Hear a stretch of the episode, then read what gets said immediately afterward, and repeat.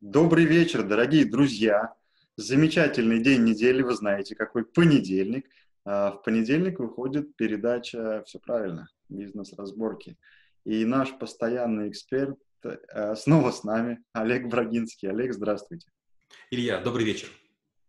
А, для тех, кто к нам только присоединился, посмотрите плейлисты и списки подкастов, сколько уже много записано передач. все это для вас.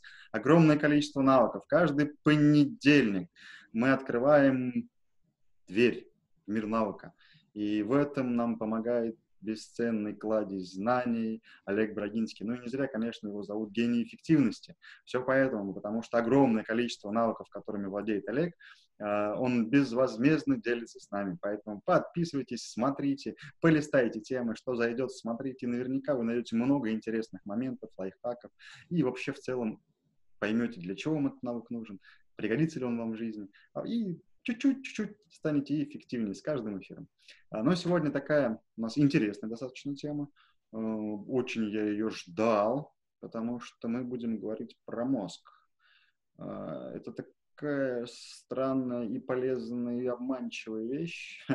ну, будем мучить опять Олег. Олег, от вас уже традиционно определение данного навыка. Илья, необычно. Честно говоря, я думал, что мы без определения обойдемся. Ну да, попробую сейчас. Мозг – это орган человека, который предназначен для мышления в большинстве случаев для мышления. Да, хорошо. Просто здесь э, там, вспоминая много разных подкастов, которые мы проводили, а, есть, э, ну, можно провести такие два, два вектора, условно. Да, мозг в каких-то случаях нам помогает, а в каких-то он нас обманывает. Вот хотелось бы понять, а основные векторы, по которым вы, например, разделяете э, способы мышления или алгоритмы работы? Ну, во-первых, опять же, будучи застигнутым врасплох, наверное, дал не самое точное определение мозга. Конечно, там, кроме мышления, есть еще и память и много-много всего. Но в целом, когда мы говорим о мозге, важно понимать, вы правильно сказали, самая важная, самая важная фраза. Кое в чем мозг нам помогает, кое в чем нам мешает. И большинство людей думают, что мозг — это мы. Это не так. Представьте, если из нас вынуть мозг, то окажется мозг, два глаза, нервы, уходящие в руки, э, нервы, уходящие в спину и до ног. И вот если это вынуть, то останется тело. Вот представьте, что мозг с глазами — это инопланетянин, вот это разумное существо, а мы такой а скафандр, в котором ходим. И глупо считать, что мы и есть мозг или э, мы есть жизнь. Мы, к сожалению, вот такое как бы тело. А мозг занят в первую очередь тем, что сохраняет себя. То есть если вас по голове бьют, что говорит мозг? Защищайся, и вы ставите блок. Если, допустим, мозгу не хочется думать, он блокирует, выключается, делает вам блокаут, и у вас мысли нет. Это мозг говорит под водой, что вдохни, пора, конвульсии, а телу на самом деле кислород не нужен. То есть мозг большой перестраховщик. Мозг контролирует нас сильнее, чем мы контролируем его. И большинство людей об этом не знают. Они думают, как так, я могу контролировать сам себя. Да, можете. В мозге можно такой сделать себе сторожок и все время вопросы задавать. Например, я все время себя спрашиваю, а там ли я нахожусь? Могу ли я делать что-нибудь другое? Это такой вопрос, который у меня звучит автоматически каждый там, полчаса или час. Я все время думаю, а могу ли я уйти? Потому что мы социальные люди, мы должны быть на дне рождения, на свадьбе, э, у друга, еще где-нибудь. А точно ли нельзя без меня? Может быть, я могу подарить дорогие цветы, может, я могу каким-то образом откупиться, в кавычках, и не находиться в этом месте. Итак, мозг — это существо разумное, которое беспокоится о своей сохранности оно может выключаться без нашего желания или обманывать, когда захочет. Поэтому мы две вещи делаем. Первое, изучаем, в чем мозг полезен, и второе, как его контролировать или время от времени перепроверять. Угу. Вот классная вещь — контролировать э, и перепроверять. Вот хотелось бы понять, потому что все-таки с точки зрения, например, предпринимателя, мозг часто и мешает. Почему мешает? Пойти в неизвестность, да, потому что мозгу за комфорт не там, где он все знает, где на каждое действие есть алгоритмы какие-то, а, а для того, чтобы сделать рывок или, не знаю, в чем-то стать успешным, нужно найти какой-то новый путь. Ну, у вас вот подход такой во всем, ну, свой путь, да, прокатать. А это же часто неизвестность, а мозг здесь нас начинает обманывать, зачем тебе это надо, и собирать всю эту информацию. Вот по-вашему, какие важные точки или важные моменты здесь существуют, чтобы не попасться в эти ловушки? Ну, во-первых, мозг постоянно мыслит абстрактно, но дает очень конкретные советы. Открыть ли мне бизнес? Мозг подумал, подумал и говорит, не понимаю, не открывай. Очень э, здорово помогает сравнение. Наш мозг выделяет столько энергии или тратит столько энергии по-разному, что могла бы питаться маленькая лампочка. Представьте, что маленькая лампочка на коротеньком проводочке прикреплена к розетке. И пока она в розетке, ей хорошо. Но если она выключится и переместит розетку, вернее, штепсель до другой розетки, не хватит. Надо пройти за угол. И там должна быть розетка. Должна быть, но может быть и нет. И вот предприниматель – это человек-лампочка, который выдергивает свою розетку, набирает воздуха или там энергии, проходит за угол и включает дальше. Но большинство людей этого боится. И чем крупнее бизнесмен, тем больше он этих перевтык, перевтыкиваний сделал. Мозг говорит, а вдруг там за поворотом нет розетки, а вдруг не получится, вдруг ты можешь вернуться всегда. Но мозг говорит, не пробуй, не делай. И вот это очень важная штука. Конечно, не к тому, что там бросаться в воду, не зная, там, есть ли там коряги или все что угодно. А, надо думать, надо рассчитывать, но на любой абстрактный вопрос мозг дает, к сожалению, конкретный ответ. Буду ли я, допустим, там успешен в бизнесе? Думал, думал, нет. Не так. Попробуйте сделать бизнес-план, попробуйте сделать план-график, попробуйте промоделировать, что будет делать завтра, через три недели и так далее. В чем парадокс? Если есть большая задача, мозг говорит, мы не справимся. Всегда. На всякий случай. Ему удобно возле розетки. Второй вариант. Мы говорим, так, подожди, вот есть большая задача не думаем, справимся или не справимся. Давай порежем на маленькие кусочки. Что мы делаем на первой неделе, на второй, на третьей? Сколько нужно денег? Вот таблицы, график, диаграмма. Какой парадокс? Многие стартаперы, многие предприниматели думают, что большие дяди или инвесторы а, мучают их, издеваются и тестируют, когда просят их бизнес-план рассказать. Нет. Вопрос первый. Вы сделали бизнес-план? Вопрос второй. Насколько он детальный? Вопрос третий. Насколько он правдоподобный? Вопрос четвертый. Насколько вы в него верите? Любой человек, который сделал 2, 3, 5 версий бизнес-плана и выступил раз 5 перед разными людьми, он вдруг начинает верить. То есть, если вы сделали один бизнес-план и три выступления, скорее всего, вы выглядите очень вяло, неуверенно, скованно. Но если вы сделали пять попыток и планирование, и выступление, вы будете рвать и метать. Вы тот же самый человек, вы тоже боитесь, но вы уже готовы убеждать. Вы понимаете каждый маленький шаг. И для вас каждый маленький шаг уже не страшен.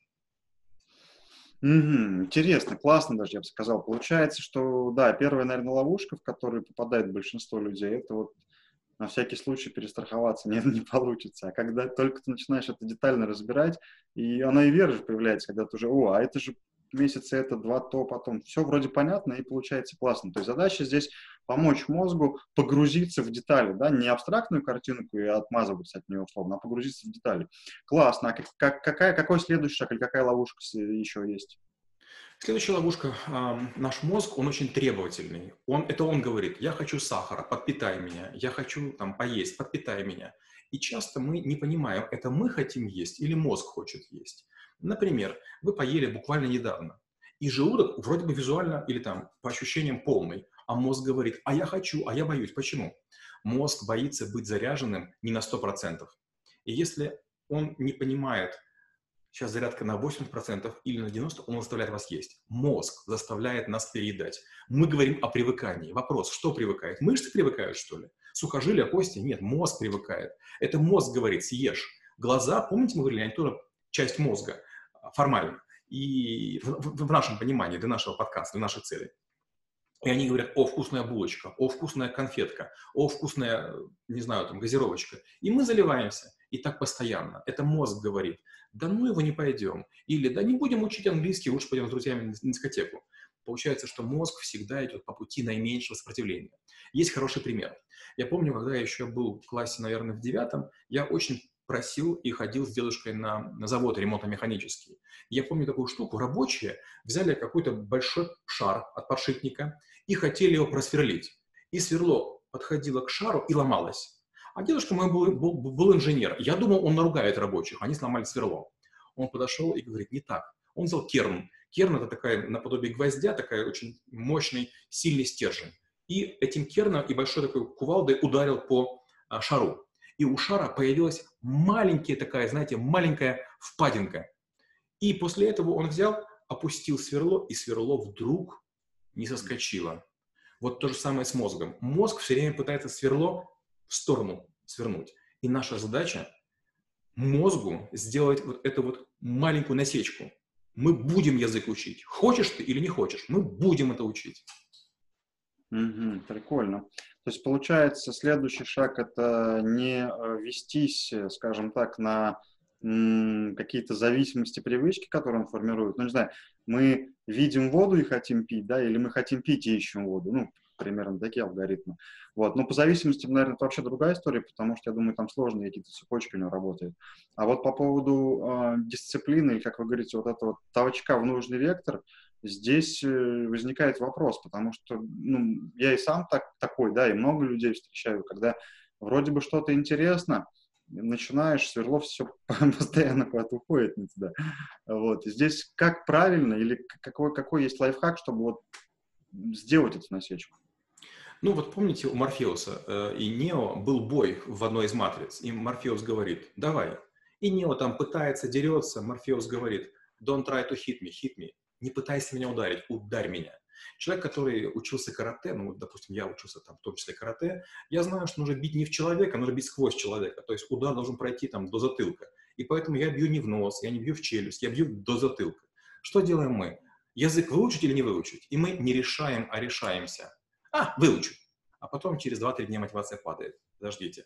Лучше дольше сомневайтесь, но потом решение примите. То есть накернить вот этот наш шарик и начать принять твердое решение. Простой пример. В какой-то момент мне предлагают работу в Германии. Я по-немецки знаю два слова. Хандахок, не знаю там, и, и, наверное, все.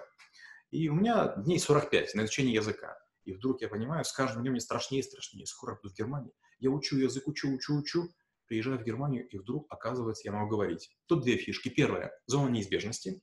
То есть наступает момент, и вы должны это сделать. То есть для девушек это чуть проще. Они понимают, что то есть, там, такого числа она будет на пляже. Она худеет, наверное, интенсивнее, чем мужчина. Для нее это очень важно. А вот для многих это не очень важно. И еще одна важная вещь. У нас нет понимания времени. Мы мечтаем, чтобы выросла зарплата. Мы мечтаем, чтобы нас повысили. Мы мечтаем сделать новый бизнес. Но вдруг повышают не нас. Вдруг такой бизнес уже, оказывается, открыт. И мы думаем, эх, опять опоздали, эх, опять идею украли. Да не идею украли, вы бездельничали. То есть вы сидели у воды, свесив ножки. Интрига стоит в том, что мозг должен работать каждый день. Есть такая, такой стих «не позволяет душе лениться». А, вот то же самое с мозгом. Если мозг работает каждый день, если вы его точите, знаете, как э, самурайский меч, в нужный момент вы вдруг выпаливаете нужную фразу и получаете работу, повышение или партнера. А мне все говорят, вот тебе легко говорить, конечно, ты там э, развиваешься. Абсолютно верно. С 83 -го года мозг у меня работает на полной мощности. Кто мешает вам включить его сегодня? Mm, да, задумался, интересно. Интересно, накернить надо его разочка 3-4, чтобы заработал. А здесь, знаете, в какой момент? Вот вы классную штуку сказали, мотивация падает. Uh, ну, вроде бы ты накернил, там, посомневался, ну, точнее, посомневался, решил действовать, и вот, не знаю, там проходит какое-то количество повторений, и вот э, теряется амбиции, вот эти желания действовать. Здесь цель неправильно выбрана, или все-таки нужно собрать э, силу и количество повторений какое-то, потому что есть разные инструменты, 5-7 повторений, там 21, чтобы зафиксировать, заикарить эти алгоритмы. Вот вы как думаете по этому поводу? Вот знаете, у китайцев, у индийцев, у негров не возникает такая задача. Знаете почему? Они настолько стараются выбиться в люди, что они готовы на, многие, на многое. Они вспоминают унижение, они вспоминают лишение. И ради того, чтобы попасть в более хорошую жизнь, они стараются. А мы глобально сытые, мы глобально вялые, мы слабые. И как нация, и как люди, нам мотивация нужна. Послушайте, что за бред? У кого-то мотивация есть, они достигают, у вас мотивации нет, вы не достигаете. Да, почему мотивация падает? Мотивация падает потому, что всю жизнь нас неправильно воспитывали. В школе за оценочки хвалят, в институте за оценочки хвалят. Приезжаем к родителям, родители хвалят. Мы не можем жить без похвалы. Мы слабые. Надо просто привыкнуть, что когда вы делаете что-то достойное, вас не будут хвалить. У всех такие же мозги, как у вас. Вы открываете интернет-магазин, все будут говорить, да ты что? Проблемы с налоговой, проблемы с интернет, проблемы с хакерами. Что бы вы ни делали, будут все вас отговаривать. Почему? Потому что они этого не делают. Никто не хочет, чтобы у вас получилось. По разным причинам. Родители, чтобы вы не обожглись. Другие, потому что зачем им оказаться хуже? Поэтому важно понять, что мотивация падает от того, что нас не хвалят. Мало того, чем дальше вперед вы будете уходить, тем сильнее вас будут ругать. будут ругать все, как вы одеваетесь, говорите, какие вы делаете сделки, какие у вас люди, какой у вас сервис, какие цены, какие технологии, какие станки, какая форма. Все будут ругать. То есть все вокруг знают все, а вы, дурак, единственно зарабатываете. И сколь успешны вы бы не были, другие, наиболее бестолковые люди будут говорить, слушай, вот есть такая-то идея, давай-ка ты ее внедришь и мне денежки отстегнешь. Вот в чем вся беда. Мы все умны только в голове. То есть наш мозг обманывает, ой, какая классная идея, ты молодец. И наш мозг нас, нас хвалит. Угу. Два вопроса возникло, не знаю, давайте, наверное, с такого начнем. А, когда, получается, что когда у нас есть цель, и мозг уже простроил, скажем так, детально путь к ней, и он теряет к ней интерес, потому что, ну, вроде бы она у меня я молодец, да, для себя. А в действии же это нужно что-то делать. А, оно вот в моем мире существует уже. Я этой цели достиг. Ну, условно, я понимаю, как эти шаги пройти. Э, зачем мне что-то делать уже? И вот интерес здесь падает. А, и второй вопрос возник, э, вот вы говорили, что ну, мозг у всех одинаков. И, ну, много эфиров, мы с вами вне эфиров общаемся. Есть так, э, вы говорите всегда, что любого человека по факту, ну, он может научиться, да, то есть вот этим навыкам всем развивать себя. Потому что, когда я смотрю на некоторые навыки, мне кажется, это вот реально страшно даже браться за них, потому что, ну, как это вот, это нереально там скорочтение, там, книгу написать там или еще чего-то, ну, это реально страшно становится. Вот, здесь э, хочется от вас услышать, Э, такую вещь. Реально, вот любой человек, если будет заниматься, способен развить огромное количество навыков и постоянно развиваться в. Или все-таки есть какие-то, а, не знаю, основные барьеры или основные типы людей, основные способы мышления, которые мешают этому? А, меня вопросы часто задают, я все время отвечаю, но никто не верит. Я повторюсь еще разочек. Я стал таким, как я есть, потому что я тупой. Изначально я тупой, изначально я бездарь. Я просто разозлился. То есть мне много раз говорили и родные, и близкие, и, и в школе, ты тупой, ты как бы не пробьешься. И вот именно злость, меня все время мотивирует злость. Мне очень нравится иметь ориентиры людей, которые что-то делают быстрее, чем я. И да, началось какое-то время, когда я стал, наверное, чуть-чуть э, делать некоторые вещи лучше, чем остальные. И у всех возникла иллюзия моей успешности. Я по-прежнему тот же тупой. Я по-прежнему такой же несуразный и, наверное, там а, глупый, но объем знаний, объем попыток просто получился чуть-чуть больше у других, и поэтому возникает иллюзия. Опять же, а, я попробовал бизнесов открывать чуть больше других, я стран сменил чуть больше других, я ошибок совершил чуть больше других. Вы правильно говорите, допустим, про книгу. Мне предлагали написать книгу все крупные издательства. Со, мной общались главные редактора издательства. Они уговаривали и по-всякому, и поддерживать обещали. И давали мне специалистов, которые должны были там за ручку меня водить. Я боялся ровно три года. Я три года читал книги о том, как пишут сценарии, как пишут книги. Все думали, что я трушу. Да, я трусил, но я готовился. И в прошлом году я сделал 35 книг. К концу этого года книг будет, наверное, 75. Я делаю в среднем сейчас книгу за 10 дней, можно на моем сайте проверить. Я боялся, я не умел, я трусил. Но что я делал? Я учил рецепты, я читал поваренную книгу. Пришло время, я пробую первую, вторую, третью, десятую. Шутки шутками. Вот представьте, сейчас у меня 54-я книга выходит. Я не знаю, сколько таких людей в стране, но, наверное, людей, которые написали на русском языке книгу в таком объеме, ну, может быть, допустим, человек 10. Сколько из них написали столько книг за 14 месяцев? Думаю, ноль. То есть от состояния вообще не могу, не знаю, не понимаю, до состояния чуть-чуть уже получается, прошло 14 месяцев. Эти книги продаются, их можно купить. Они полностью сделаны, и обложка, и содержание, и все необходимые поля, и форматирование. Они сделаны по стандартам наиболее строгим, по стандартам американским. Они уже есть. Страшно было? Страшно. Не умел? Не умел. Но вариант первый – не умеешь и ждешь, и вариант второй – я прочел, наверное, книг 200 по тому, как пишутся тексты, как снимаются кино, как выступления произносятся. И вот 200 книг – не факт, что кто-нибудь из сегодняшних авторов столько же прочел.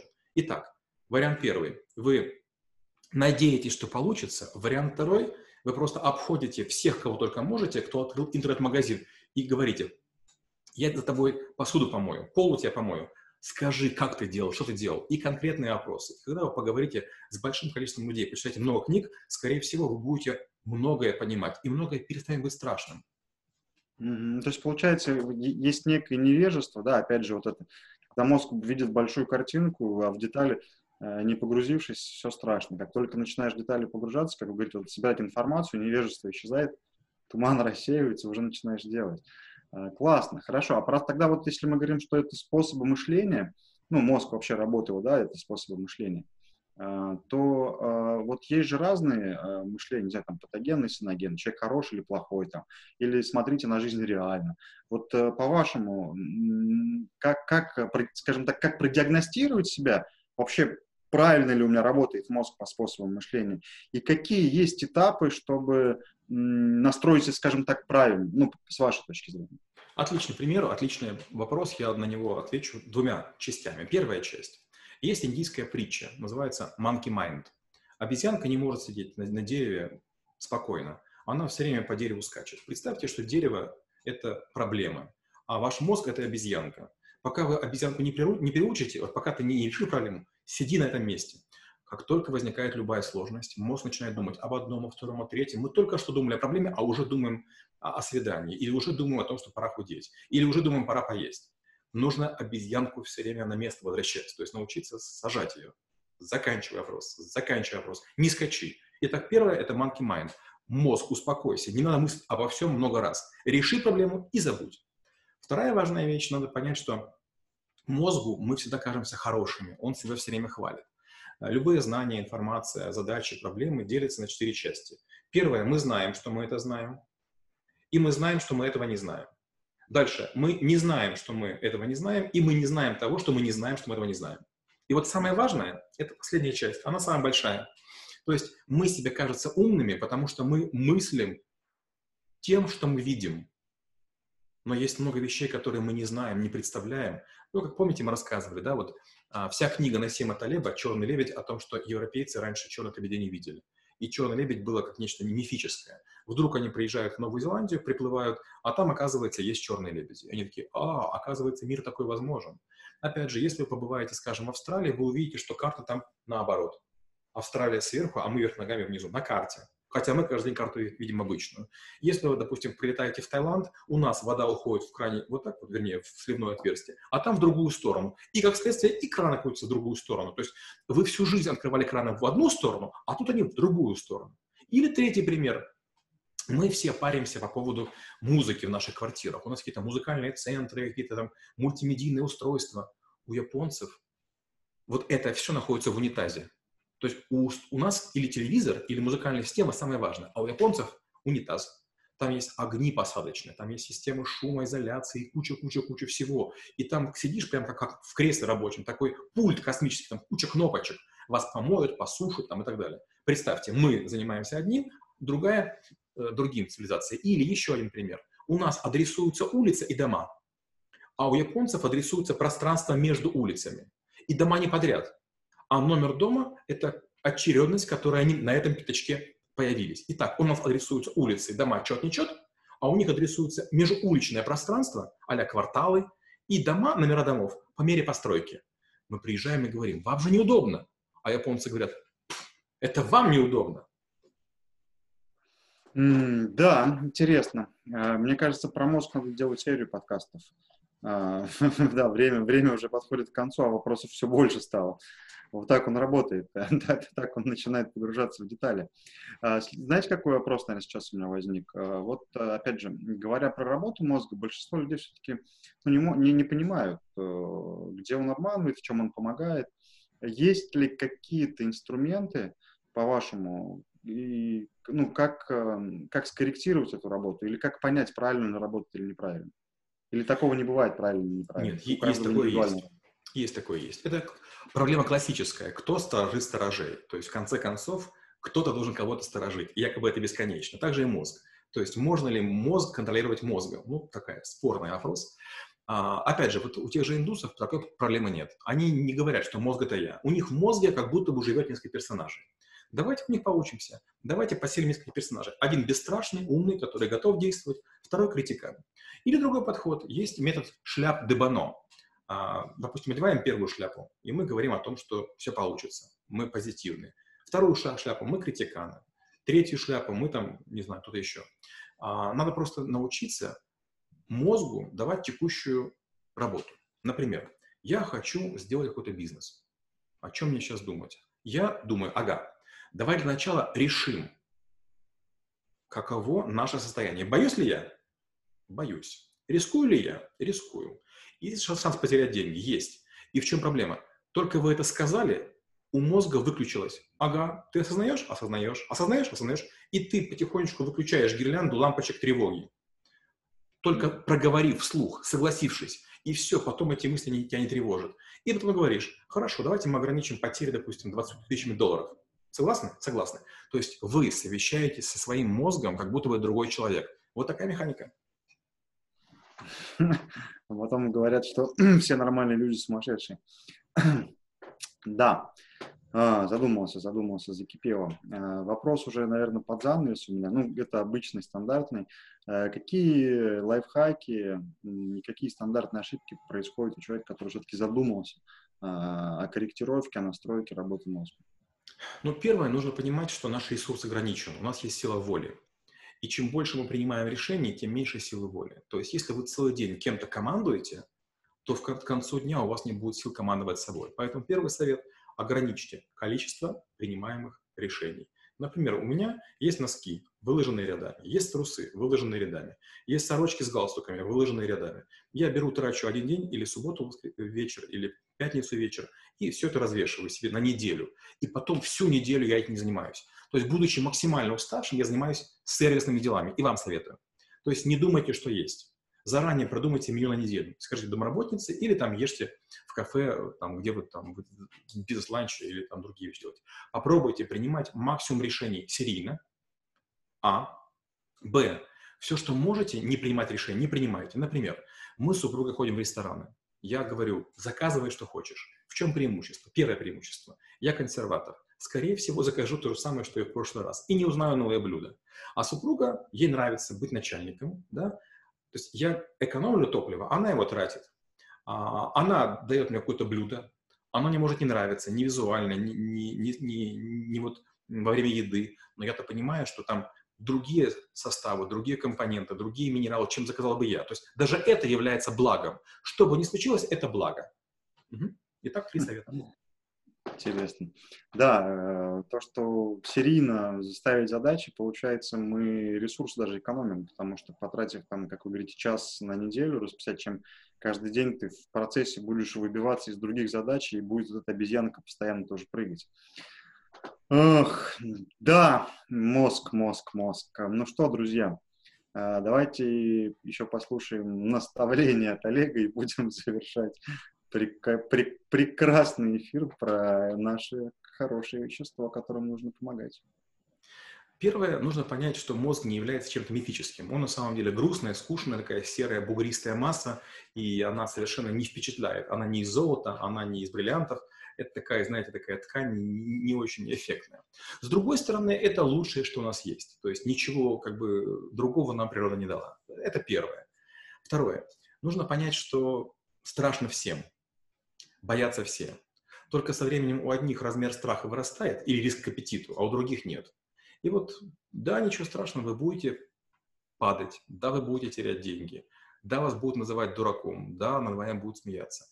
Очень простая штука. Цыплят по осени считают. Не совершайте те же ошибки. Совершайте новые. И третья вещь. К сожалению, успешный человек, он должен лабиринт жизни попробовать руками. Не бывает такое, чтобы кто-то, как черт из табакерки, выскочил и вдруг стал гениален. Такого не бывает. Моцарт играл до, до посинения, Бетховен играл до, до опупения. Любой современный виртуоз, чем бы он ни занимался, он в первую очередь отличается усидчивостью к тому делу, которое делает. Мозг нужно приземлять, колышком прибивать его на цепь, как собаку, и говорить, мы с тобой будем учить, не знаю, китайский язык. Или мы с тобой будем учиться, там, не знаю, вырезать ложки из дерева. Мы с тобой будем учиться картины рисовать. И только когда мозг поймет, что вы безжалостны, вы бесчеловечны, он скажет, ну ладно, давайте-то выучим поскорее. И вдруг у вас через время станет получаться. Будет долгий период, когда не получается, а потом вдруг станет получаться. И вы даже забудете те трудности, которые испытывали. В этом тоже преимущество мозга. Он старается выкинуть из памяти все плохое. Прикольное, прикольное наставление, надо его пересмотреть несколько раз. Друзья, на самом деле, я думаю, что нужно просто научиться разговаривать и договариваться с мозгом, как бы это ни звучало шизофренически, но это на самом деле классно, и прибивать его почаще, потому что что значит прибивать? Э, не впадать в иллюзии, которые он нам рисует. Он нам рисует огромное количество картинок, и мы в них живем, ничего не делая. Когда эти картинки, э, как Олег сегодня говорил, мозг он сравнивает, он столкнулся с реальностью, сравнил, картинка в чем-то не бьется, и начинаем опять заново уходить, и получается куча депрессии и все остальное. Мы находим все время в печали, в сомнениях, завидуя другим, как у них это получается. А у них это получается просто. Мы делим картинку на много-много маленьких пазлов, на много деталей, и понимаем, что не так уж и трудно двигаться, а дальше просто страшно, ну, опять же, договоритесь с мозгом. А, сколько? 20 тысяч долларов я потрачу? Нормально. 200 попыток сделать? Нормально. Все, и уже будет не страшно, просто действуйте, потрогайте, потрогайте руками. А, учитесь э, договариваться с мозгом. И, конечно же, хорошего настроения и побольше чудес и волшебства. Олег, спасибо за очередной замечательный эфир. А, до новых встреч через неделю. Спасибо и до встречи через неделю. Пока-пока.